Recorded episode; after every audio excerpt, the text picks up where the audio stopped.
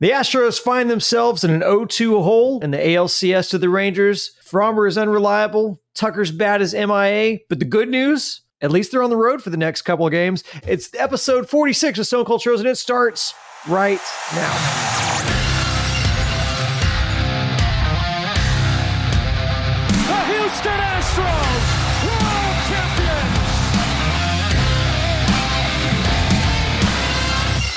I bobbled that open worse than Framber handling a ground ball. Welcome into Stone Cold Stros. I'm Brandon Strange, and I'm joined by Charlie Pallilo and Josh Jordan. Follow them on Twitter X at Pallilo at Josh Jordan 975. Charlie, it's episode 46. What player who wore number 46 are you going to shout out this week? Right, first, it better be the next three games on the road, not couple games. Uh, I'm not going with Bill Dawley, but get him in because on the 1983 Astros, a staff that had Nolan Ryan and Joe Niekro, rookie reliever Bill Dawley, who I didn't cover but met subsequently years later, real good guy, an all star as a rookie, got in a few years in the major leagues. So if he happens to be a consumer of Stone Cold Stros, ready? Hello, Dolly. Uh, but the guy I'm going with, I'm going to say this is somewhat advanced level Astros trivia, harkening back to glory days, because who minds doing that, especially at this very moment? Game 7, 2017. Lance McCullers starts, doesn't get out of the third inning, hits three batters. Four other Astros pitchers recorded outs in the Game 7 win over the Dodgers. Brad Peacock got them through two innings. Chris Devenski got one out. Charlie Morton, the last four innings. One other pitcher wearing number 46 got one out in the middle innings. That was Francisco Liriano, big trade mm-hmm. acquisition deadline guy from the Toronto Blue Jays who came to the Astros and put on uniform number 35. A month later, the Astros made a much bigger pitching acquisition at the second deadline, and Justin Verlander paid, I don't know whether a princely sum, at least a modest sum, to get his number 35. Liriano wore, wore 46 the rest of the way. And the rest, as they say, is World Series history. I'm going to go with Hal Woodeshick, who I got to meet a few years back. Played for the Colt 45s for uh, several years. He was a really cool dude. Shout out to Hal Woodeshick.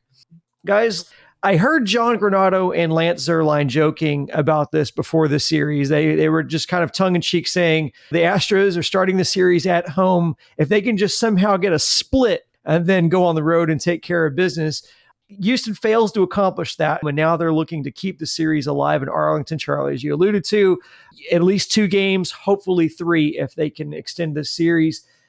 In game two, Framber Valdez starts the game throwing what looks like BP. He commits two errors, uh, gives up three runs before the first recorded out, five total runs over two and two thirds innings.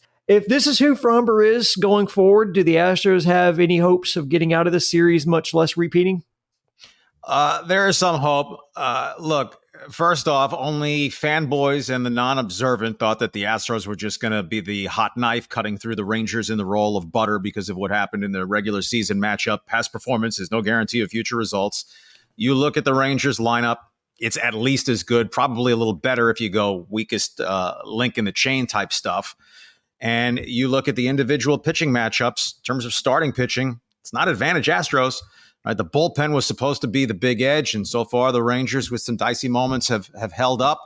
Uh, but geez, Framber, uh, I xed in this vein uh, during the course of the game. I'll, spin off of it, I guess. Here, V A L D E Z, Framber Valdez.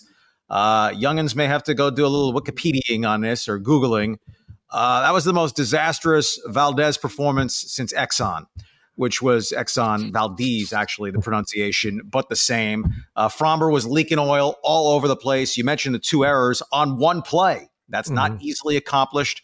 Uh, he was bonehead guilty at Kansas City game in September. He fields his position very poorly, whatever factor. Some guys just aren't good pitchers. They don't get in a great fielding position. Frankly, being overweight doesn't make you particularly nimble in getting off the mound. Uh, but just an absolutely nightmarish inning, and the Astros chipped and chipped and chipped, but could never get all the way back. And it could well be at a point. Look, Framber Valdez, his first 99 innings of this season, which spanned 16 starts, ERA in the low twos, top three Cy Young candidate. Rest of the season, the same number of innings pitched, 99 innings pitched, a 4.64 earned run average, and that's not including two crapola postseason starts.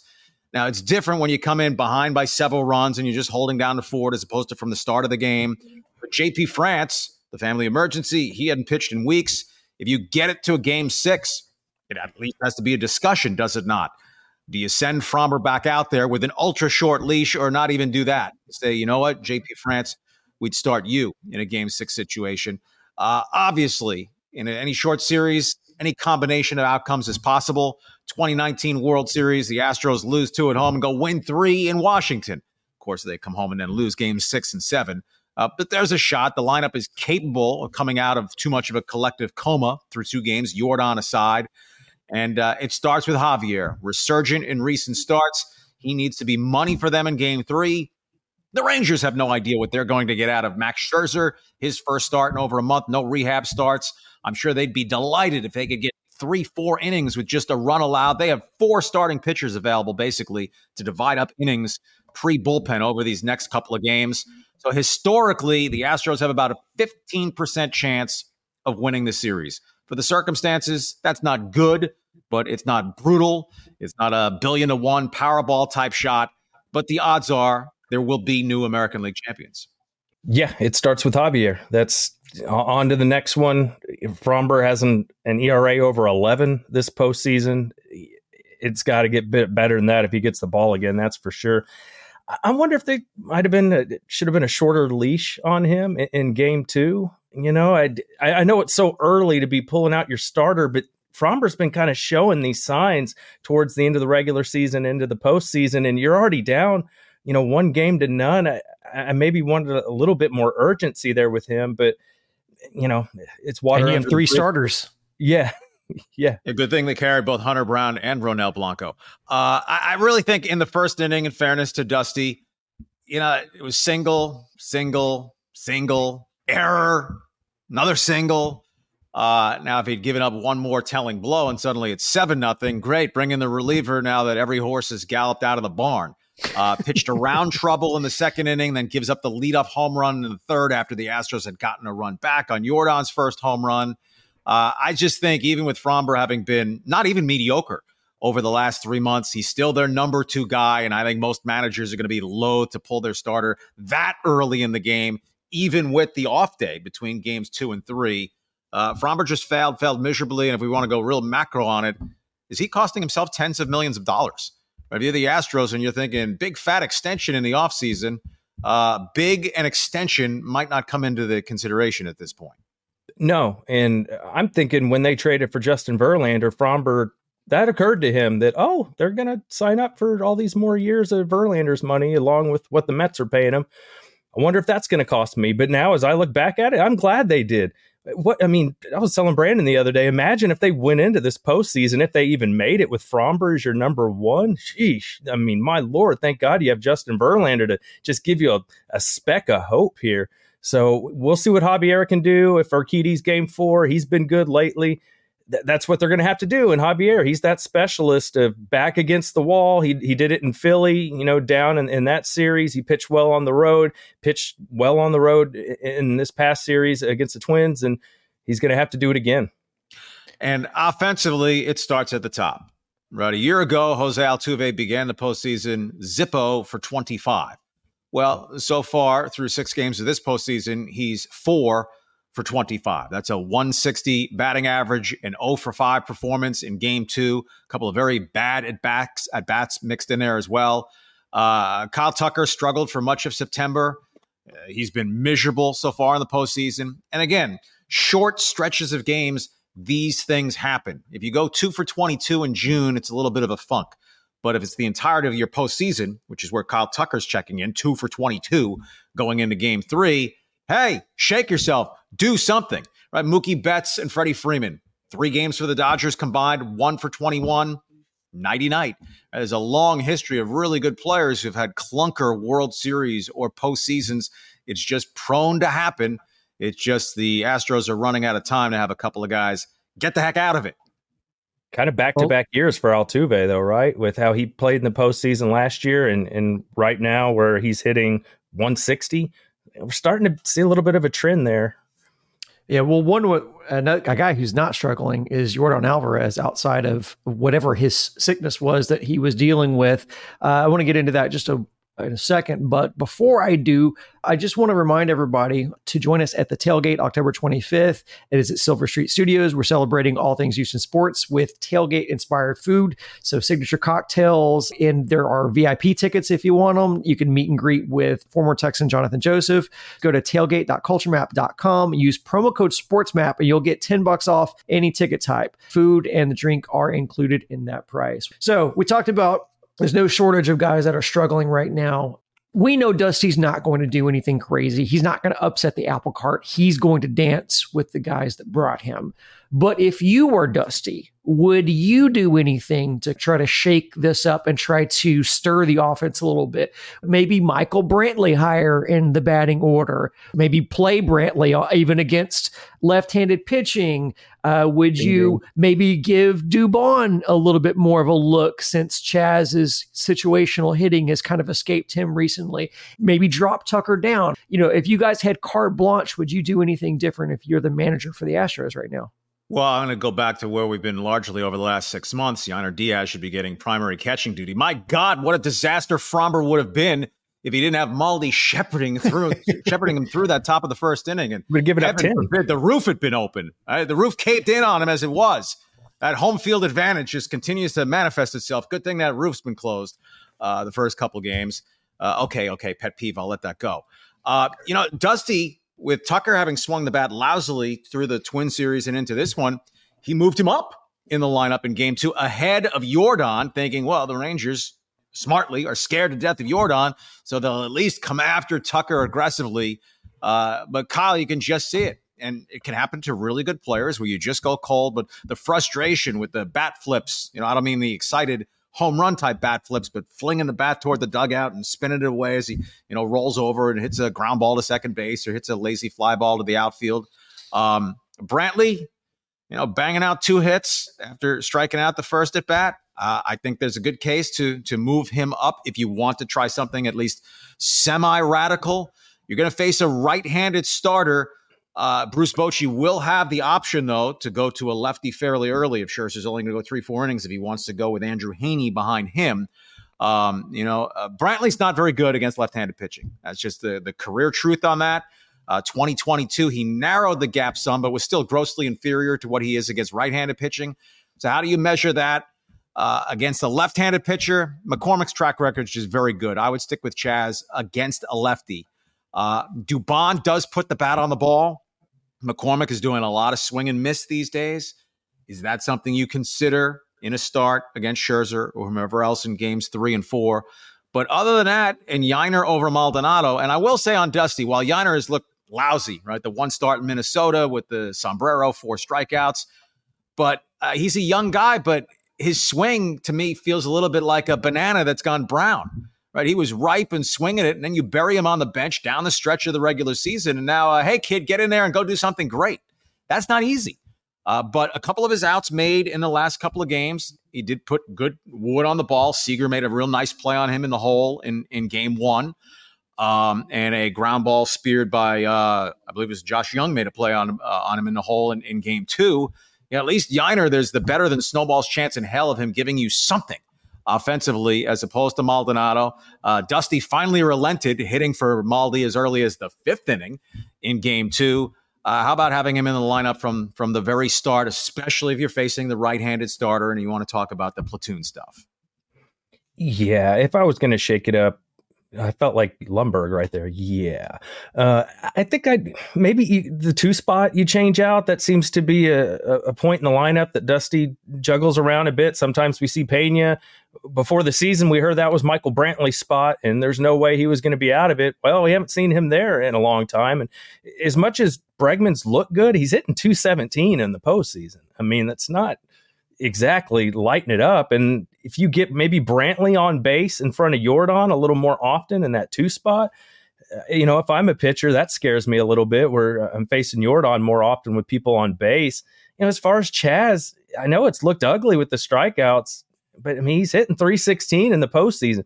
It's only him, Dubon, Yordan, and one other guy. Who is it? Yeah, Brantley. Those four are the only ones hitting over 300 this postseason out of everybody. So and, maybe I move it around a little bit. I don't have a problem if you want to try Dubon. He looked pretty good in, in game one. So if they want to put him in there, that's fine. Uh, he plays a good center field, but I don't know how much else you can do. I mean, maybe the magic formula, Pena back to hitting second, but he's hitting 227 and hadn't hit a home run since what, July 5th. I think Brantley, that, that's maybe the one tweak I would make there. It's a simplification to say, as so goes Altuve, so go the Astros. Uh, but when your leadoff hitter is giving you very little, right? If you want to have a big offensive game, I mean, who wouldn't think that Altuve is not in the middle of it somewhere? Um, so you know, he's the guy who occasionally has dropped a bunt when he feels like he's not swinging it particularly well. Uh, would Scherzer be ready to bounce off the mound at the start of the game? Because obviously, you're not going to contemplate moving Altuve or anything like that down from the from the leadoff spot. Um, but it just uh, in one game and in a series of games, it gets to where you you, you do or you don't, you will or you won't, and so they're gonna have to produce uh, better than obviously zero in game one and and the cat chasing its tail in game two that they got to four runs, which isn't a good offensive game, though it's at least not being in in a, in a deep freeze. In the last three games they played in Arlington, they scored 39 runs. I, I bet the under in this case but it's not as if they're going there with just a pop gun lineup that you're you're taking a shot in the dark and hoping to get lucky. Uh, the problem is the Rangers are capable of more offensively than they've done. Right? They won two nothing, and after the four runs uh, against uh, Framber in the first inning, they only added one more to that. Uh, the Rangers have been a much better home team this year, just as the Astros have been a much better road team. So something's got to give.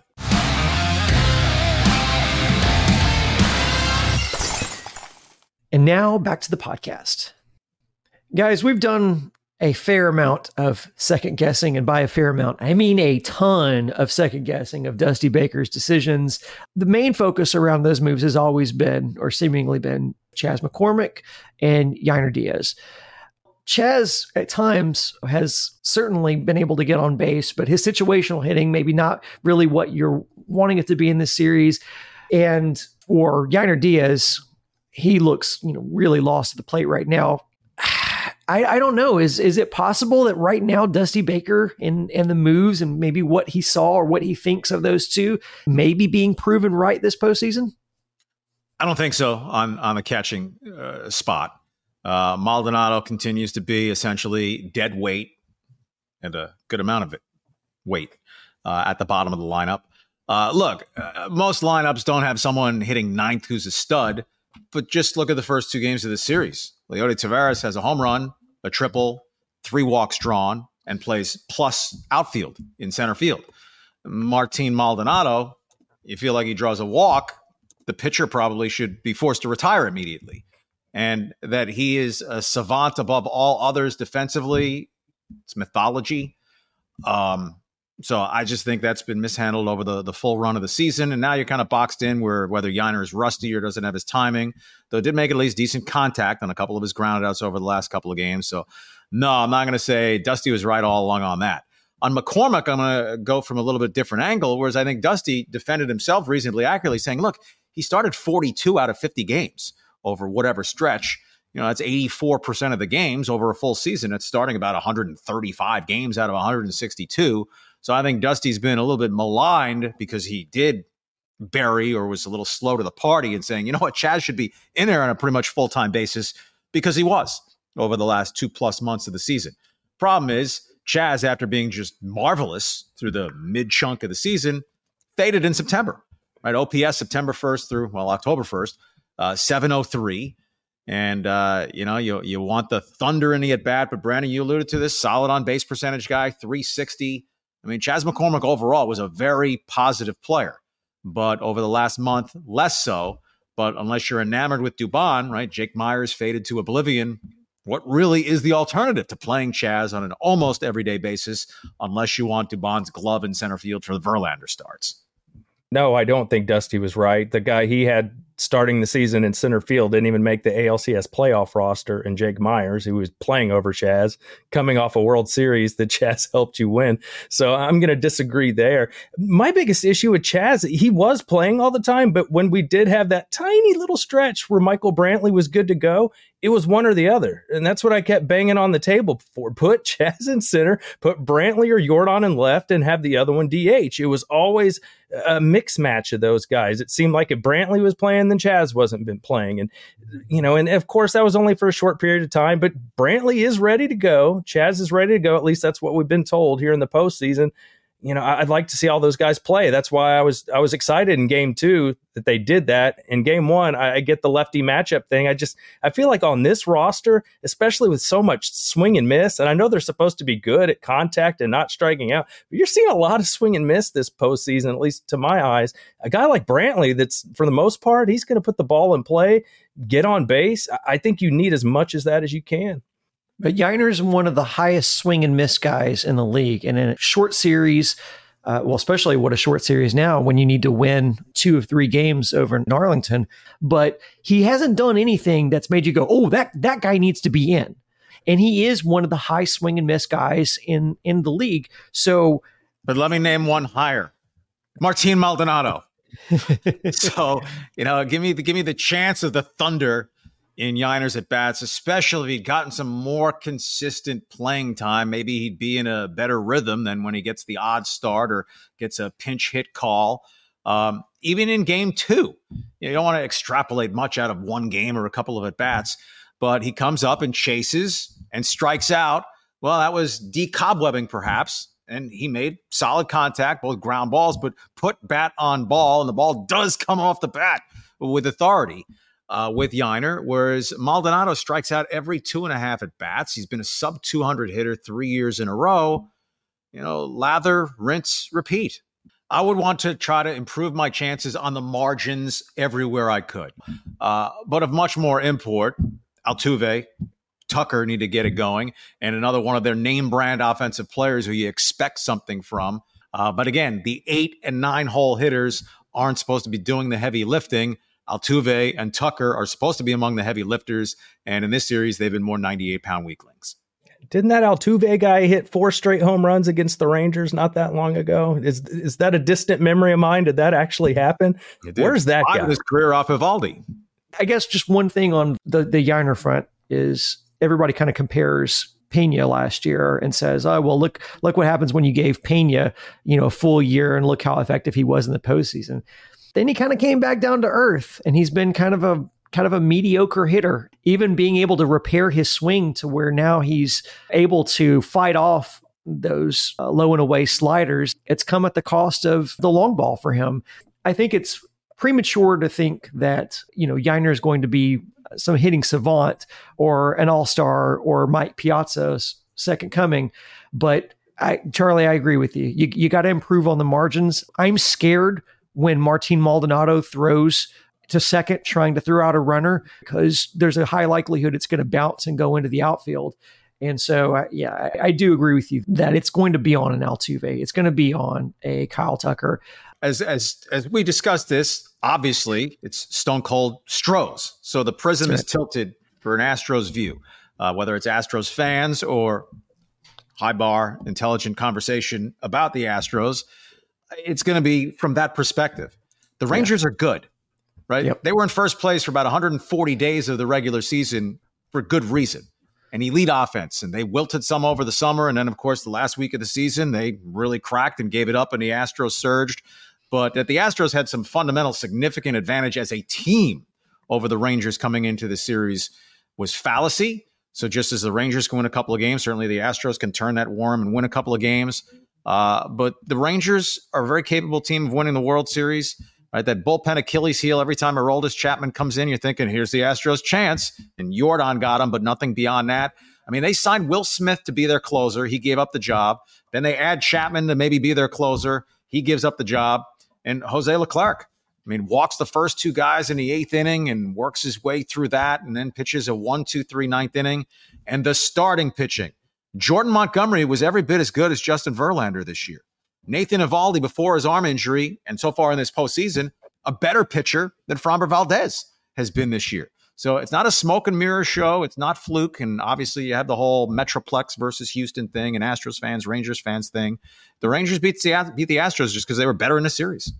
And that's the bottom line because Stone Cold said so. There we go. That's going to be it for another episode of Stone Cold Stros. It's in the books. And if you enjoyed the show, if you feel so inclined, give us a five star rating. Thanks to Jack Brain for producing.